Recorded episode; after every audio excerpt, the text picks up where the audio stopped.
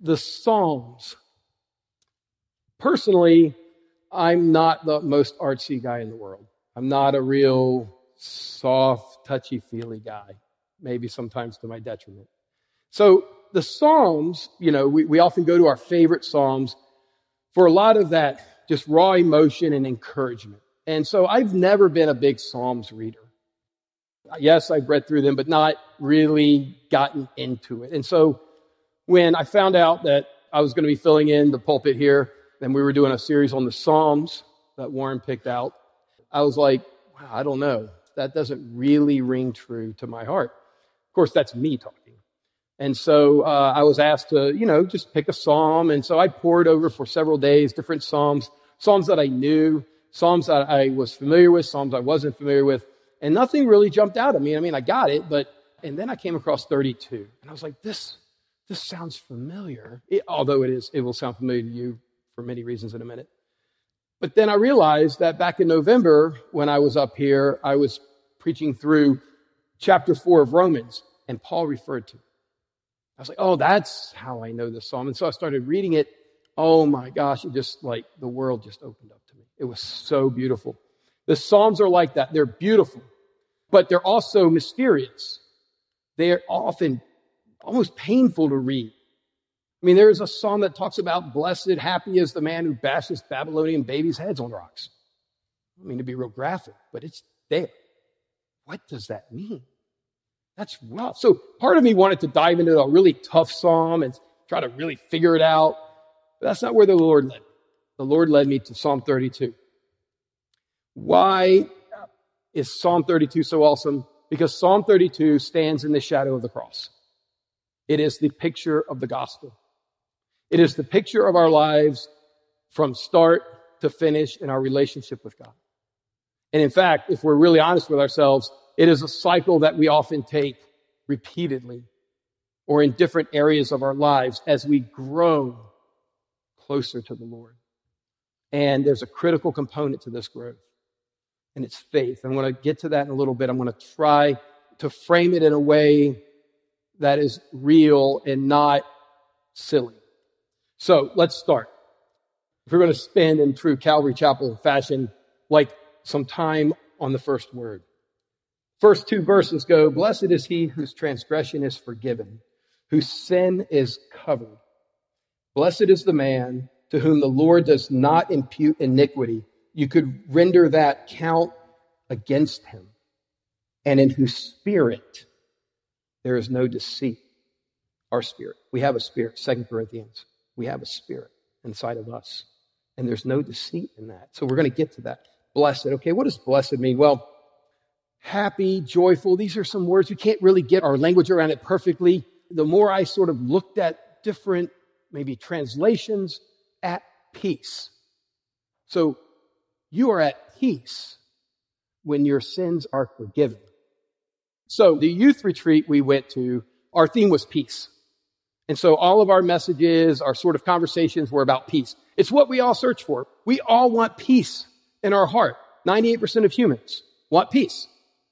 You know, I think sometimes our lives are so scheduled, kids are packed into a million activities.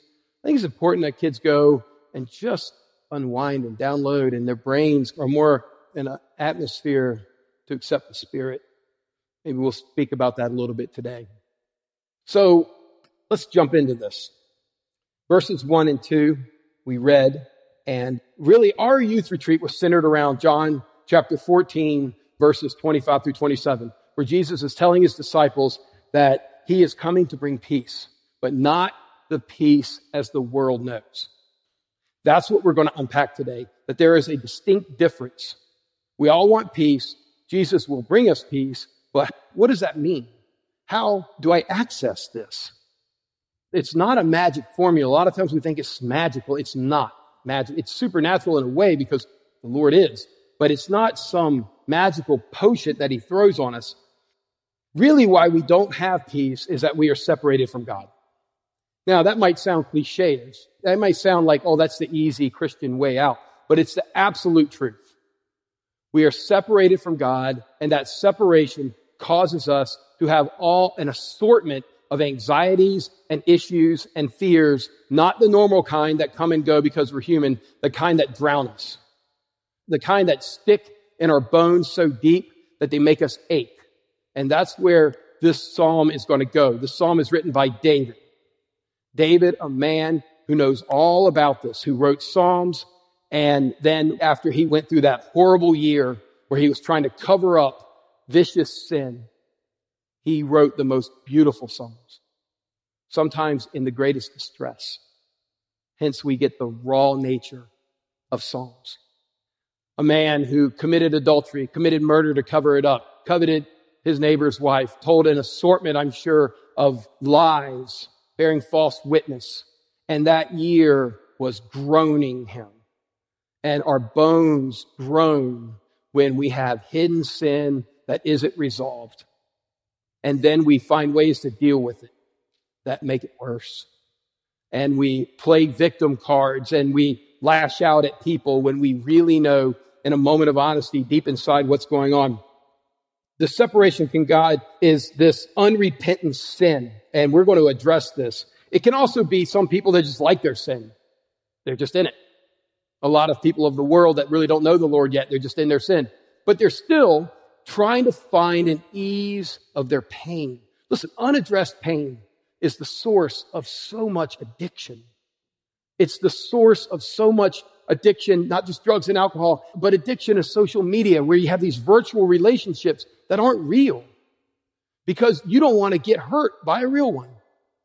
This is the world that we live in, the world that David lived in. It's no different. We might have some different implements that we've got that we tools or whatever, but it's no different.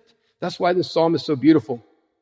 So we have transgression that is forgiven. Let's look at what the word transgression really means rebellion, willful wrongdoing. We've got King David here. He's in this sin, but blessed is the man who the Lord does not impute iniquity, like take his twistedness and condemn him for it. He is pardoned in a legal sense, pardoned. Like if you have a life sentence or you're sentenced to execution and then the governor writes this letter or the president and you are pardoned. Imagine how you would feel. Psalm 103, 12 states, as far as the east is from the west, so far has he removed our transgressions. Listen, this is just the Old Testament. We live under the new covenant, the New Testament with Christ Jesus. We know that through him this occurs. But the, but the Jews had it. They had this from God. But over time began to lean on their own understanding they began to lean on their own power to try and rescue themselves. Give me a king, they would cry out. You need the Lord sets you free. And we're going to break this down and get into it. Now, something we can read over so easily. And in whose spirit there is no deceit, which can be translated like guile or sneakiness. Okay. How many of you know of somebody or have repented of sin, knowing that you didn't really repent. We want the salvation from Jesus. We don't want the lordship from Jesus. Savior, Lord and Savior. We run to the Savior.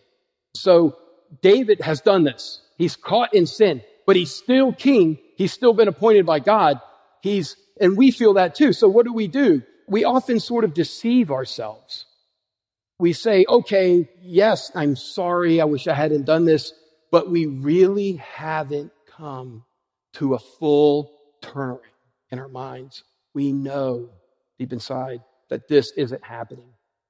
Or it's a cycle that goes round and round and round, and it has not been broken because we're not at full submission. Or maybe we stop sinning a lot and we just sin a little.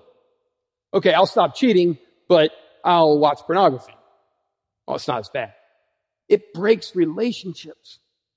So there is little sin, great sin, sin is sin, and it cascades. One sin leads to another, leads to another, leads to another. You know this. It's not just one little thing you're doing. Like King David, it's many. Sometimes we go to church a lot and we may cover up our sins with a lot of good deeds. Well, I got this little sin in my life, but I do a thousand good things. I'm a busybody. The Bible talks about busybodies. Jesus doesn't want a busybody. Ask Mary and Martha. He wants your heart, and he wants it totally. He would rather you do nothing and you are his than you do 20 hours a day of good Christian stuff and you have unrepentant sin in your life. Absolutely, that's true. There are people who are immobilized or incarcerated that love the Lord and can do nothing, like in the sense that we see. All right, verse three. And so down he goes, and he's explaining this. When I kept silent, my bones grew old through my groaning all day long. For day and night your hand was heavy upon me. My vitality or my strength, my vigor was turned into the drought of summer. For a year, David was like this. And he's telling you about it. And he's not just telling, he's singing this, by the way, sometimes hundreds of instruments. We don't know what it really sounded like. We don't know its melody. We don't know anything. But we know it was put to song. And whenever you put something to song, I'm just taking songwriters at their word. And I can kind of see it from the outside. I'm not a songwriter or musician, but they're pouring into this like artwork, pouring into it. It's an expression. So not only is he writing something, it's poetry, it's song. I don't know how you even do this except you go through something really tough. So he's groaning. It's an internal process that he's talking about. And you know this, it wears you out over time. It's tiring. It's hard. It's like this constant drip off of you, of your strength, this unrepentant sin. And what happens over time is it begins to disturb relationships. You get angry. You loathe yourself. And so you lash out at people. You become a person who becomes unlikable. And so you become isolated. You begin to think like a victim instead of the conqueror in Christ that we are. And this victimization mentality that we get, it brings us apart from the Lord. This is a really big deal. We're eaten up with conviction. Counselors call this like a shame cycle that we get into. And Spurgeon wrote that the amount of time between conviction and repentance is directly related to a person's spiritual health. How long does it take you to come to repentance? Does it take a day, an hour, maybe in a moment? Or does it take years? Unfortunately, that's the story of us as humans, a broken world we live in. Verse 5 For this cause I acknowledge my sin to you. So now he's like, okay, it took Nathan. Sometimes it takes like this heavy hand. Something just squashes us. The Lord does this. Don't forsake the Lord's discipline. Pain is not always a bad thing. But his hand got heavier and heavier. And then Nathan comes along. And now he's done. So what does he do? I acknowledge my sin to you and my iniquity I have not hidden. I said, I will confess my transgressions to the Lord and you forgave my iniquity and my sin It takes a lot longer to confess sin than for God to forgive. That's certain. But when he does, this is the crucial moment. You just saw some baptism. Baptisms are awesome. We think of baptism, we think of water, we think of immersion, we think of all that. You know what? It's really just a party. That's all it is. It's a big party. Look, look who I am. I have stepped forward. I am now part of the fellowship. I love being in fellowship with the Lord completely. I have given myself over. I'm dying with Jesus. I'm being raised with Jesus. This is awesome. It's a symbol. But the baptism that John preached, the baptism of repentance, you must have.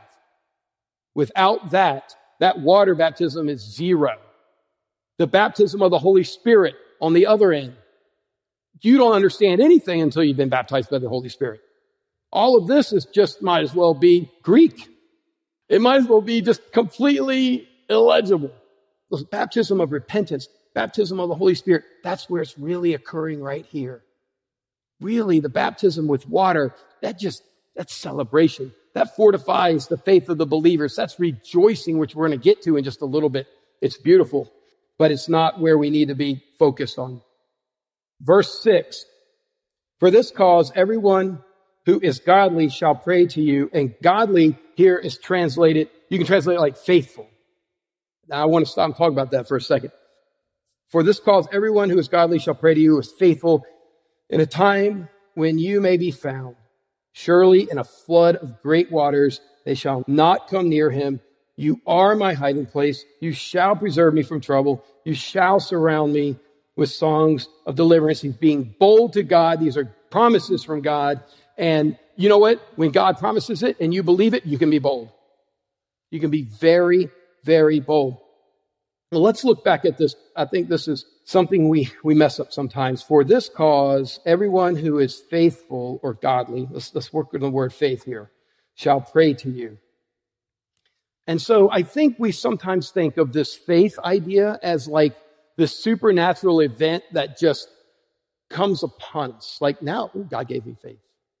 We want to equate faith with like, oh, I look out there and I see that the grass is green. I see it. I don't have to have faith in that. I know that. I can see it. Sky is blue. I see that. We tend to think that really good believers have a faith like that. They don't. Faith is an action word that you do. You put it into practice. You read a couple of verses and then you, by faith, you apply it to your life because you believe it to be true.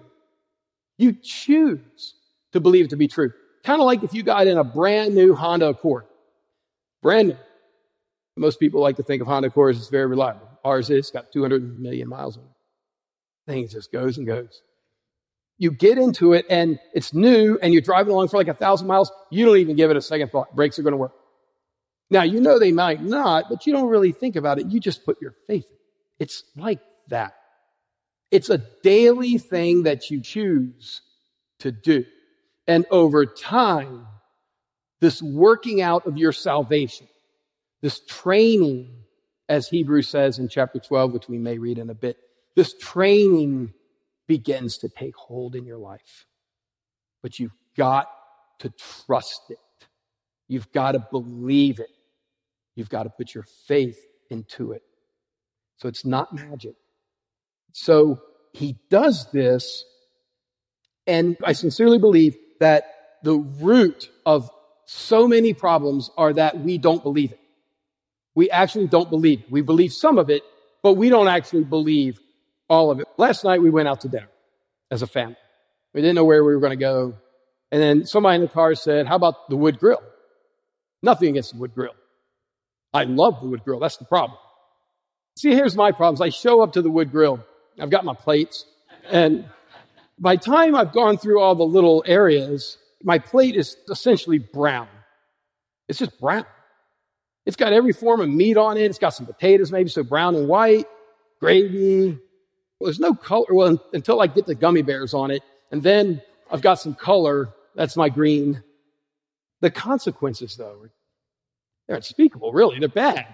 You know, you feel horrible when you walk out. At least that's my experience with the wood grill. But you know what you can do? You can choose something else. You can go to the wood grill, like Pastor Steve, who makes me feel so inadequate sometimes. When he goes to the wood grill and I go with him, it looks like a garden on his plate. And I'm like, feel like such a loser. This, this, guy is so spiritual, you know?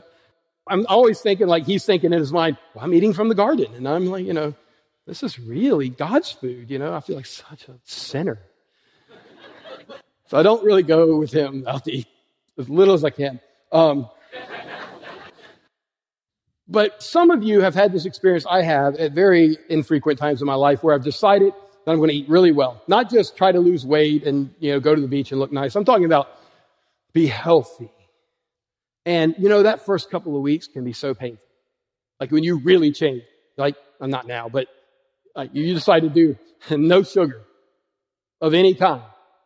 You know, after half a day, I feel like a million bucks and I'm like, I'm going to do this forever. And then after two days, I feel so bad. I can remember going to a, one of my kids' basketball games and it had been like five days and I had no sugar, no bread, no, no carbs really whatsoever, hardly ever. And I remember walking in there and they were, they had the hot dogs in a rotisserie and they had the buns, the warm slightly moist buns just right there coming from the bottom steamer. And I have never smelled something so good. I mean, I just wanted to go in there and just eat buns. Just, this is so amazing. I'm really digressing here. But when we choose the good, we are intrinsically rewarded. Verses six and seven. For this cause, everyone, and I read this, who is faithful, I just want to get down a little bit further, shall pray to you in a time when you may be found. Surely in a flood of great waters, they shall not come near him. All right, listen, the flood of great waters is going to come. You know that. It rains on the righteous and unrighteous alike, the Bible says. The storms will be there. But how is your boat built? If we build our boat, save for a few really master carpenters that reside in this church, if we build it, it may be kind of steady in a really calm body of water. I remember like putting one together as a kid, like 12 years old or whatever, building a raft and just kind of pulling it out into the water and it slowly sank. But for a little bit of time, it's good. Any kind of storm, goodbye. You'll sink. And then when people try to cope, they try to find peace in their heart through all the worldly ways of finding peace, especially like addictions. You might as well take a saw and cut a big hole in the bottom of your boat. And now bail water and weather the storm. That's why drugs and alcohol are so insidious because it makes the opportunity for recovery seemingly impossible. Now you've got to untwist. Remember, iniquity sin, we have a twisted nature about us. And what this does is it changes us and it twists us even more. Counselors will tell you this. This is like almost, almost outside of God and massive intervention, unrecoverable when it's gone on for a while. So you, Lord, are my hiding place, not a substance, not a person. People are wonderful. Relationships are great, but they're not your hiding place. And people who do that will be let down and they will fail. People who put their trust all the way in that or in a pharmaceutical. You may need some kind of a pharmaceutical. I'm not a doctor. I can't judge that. But it cannot be your hiding place. That's where my whole existence is. And David recognizes this. You shall preserve me from trouble. You shall surround me with songs of deliverance. Verse 8 I will instruct you and teach you the way you should go. I will. Not a counselor, although God may work through one. All kinds of counselors, guidance counselors, family counselors, and addiction counselors. They can be very helpful, but it's got to be under the authority of the Lord. Life coaches, all kinds of things. The authority of the Lord.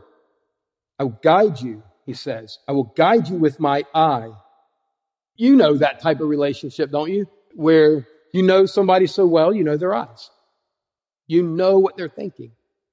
You know, especially their mood or their countenance is.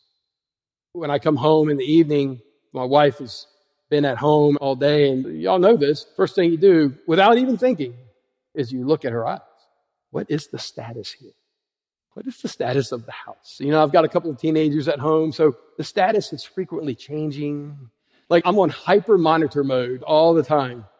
Like what's going on? And my wife is very stable and very loving and, and just incredible. But we're all like this. I mean, she's doing the same thing to me. And if you know somebody real well, that's how it is. And the Lord says this. He wants that same relationship with us. I will guide you with my eye, such a close relationship. The relationship is so easy that you read a verse and it just pops. Just pops. He's guiding you. Do not be like the horse or like the mule. I, I love this type of imagery, you know? Don't be like the horse or like the mule, which have no understanding, which must be harnessed by bit and bridle, else they will not come near you. In other words, God is going to make a lot of efforts to bring you close to Him. He is. But don't make Him make a hard effort or you will pay. You'll pay. It's not a payment like, oh, you did a bad thing, and so here's a bad thing for you. It's a discipline. You can turn here if you want, Hebrews chapter 12. but I'm going to read it. In your struggle against sin, you have not yet resisted to the point of shedding your blood. And you have completely forgotten this word of encouragement that addresses you as a father addresses his son. It says, My son, do not make light of the Lord's discipline and do not lose heart when he rebukes you. Because the Lord disciplines the one he loves and he chastens everyone he accepts as his son. Endure hardship as discipline. God is treating you as his children. For what children are not disciplined by their father. And if you are not disciplined, and everyone undergoes discipline, then you are not legitimate, not true sons and daughters at all.